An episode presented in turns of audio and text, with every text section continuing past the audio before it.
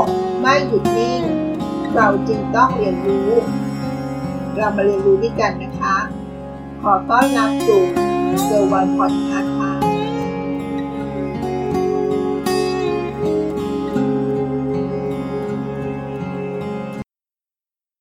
เป้าหมายในชีวิต เป็นสิ่งที่ทุกคนมักจะตั้งกันนะคะ โดยเฉพาะในแต่ละปีที่เรียกว่า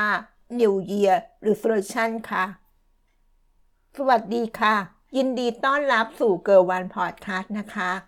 รู้ไหมว่าบิลเกตส์เขาไม่เชื่อเรื่องของการทำ New Year Resolution นะคะ และทำไมถึงเป็นแบบนั้นล่ะ และในปีนี้เรามีการตั้งเป้าหมายสำหรับ New Year Resolution หรือเปล่าคะ เมื่อผ่านพ้นปีเก่า ก้าวเข้าสู่ปีใหม่ หลายๆ คนก็มักจะทำในสิ่งที่เรียกว่า New Year Resolution กันใช่ไหมคะ การตั้งปณิธานสำหรับปีใหม่ ว่าเราจะมีเป้าหมายอะไร ที่อยากทำให้สำเร็จภายในปีใหม่นี้บ้าง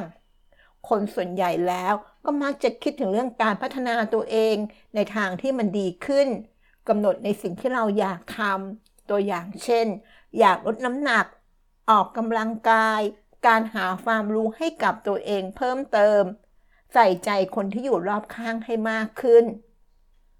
ซึ่ง CEO ระดับโลกหลายคนนะคะ ก็มักจะมีการตั้งปณิธานปีใหม่ เป็นของตัวเอง มาร์คซักเคอร์เบิร์ก CEO ของ Meta ที่เคยตั้งปณิธานว่า เขาจะพยายามออกไปเจอคนใหม่ๆ ที่ไม่ใช่พนักงาน Facebook ให้ได้ทุกวันอีลอนมาร์ก CEO ของ Tesla และ SpaceX ก็มีการตั้งเป้าหมายใหม่ ๆ ที่ท้าทายมากขึ้นในทุกปี แต่สำหรับมหาเศรษฐี ผู้ร่วมก่อตั้ง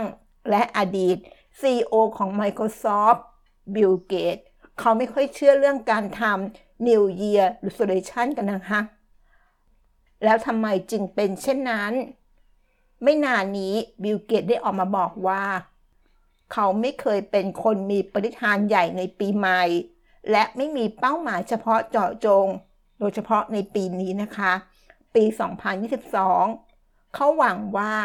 ชีวิตในปี 2022 นี้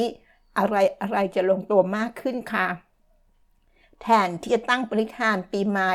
บิลเกตจะเปลี่ยนเป็นการถามตัวเอง และใช้วิธีการทบทวนตัวเอง ในรูปแบบทิธีของ OKR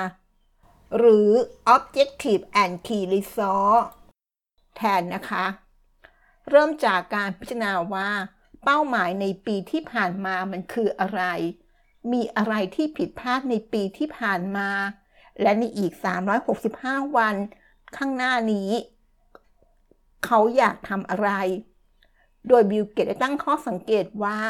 เมื่อเขาอายุมากขึ้น สิ่งที่เขาถามตัวเองในแต่ละปี จะค่อยๆ ให้ความสำคัญกับเรื่องส่วนตัวมากขึ้นนะคะ ตัวอย่างเช่น เขาจะทิศเวลาให้กับครอบครัวเพียงพอหรือยัง เรียนรู้สิ่งใหม่เพียงพอหรือไม่ ได้พัฒนามิตรภาพใหม่ และกระชับมิตรภาพเก่าหรือไม่ ซึ่งการที่เขาไม่มีการตั้งไว้หานปีใหม่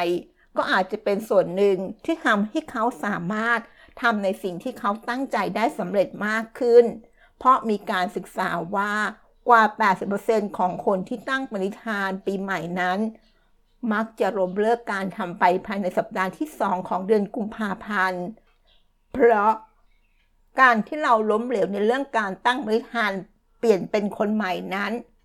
ขึ้นอยู่กับการวินัยในตนเองหรือไม่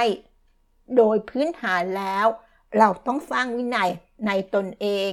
และต้องอดทนต่อความรู้สึกที่ไม่สบาย ในการเปลี่ยนสิ่งที่เราเป็น ซึ่งเรื่องนี้ก็เป็นสิ่งที่ยากที่ทำให้เราตลอดรอดฝั่งได้นะคะ ตัวของบิลเกตเอง เขาก็มองว่าการปรับตัวให้เข้ากับวิถีชีวิตใหม่ ไม่ใช่เรื่องง่ายเช่นกัน และแทนที่จะตั้งปณิธานเปลี่ยนแปลงตัวเองเป็นคนใหม่ทุกๆปี ให้ลองเปลี่ยนสิ่งราวนี้ มาเป็นกิจวัตรประจำวันแทนเสียจะดีกว่านะคะ โดยสรุปจากที่เราได้พูดไปแล้วก็จะเห็นว่าบิลเกตนั้น ให้ความสำคัญกับการสร้างวินัย มากกว่าการตั้งเป้าหมายนะคะ แล้วกดดันให้ตัวเองต้องบรรลุอย่างการทำ New Year Resolution ดังนั้นสิ่งสำคัญก็คือการมีวินัย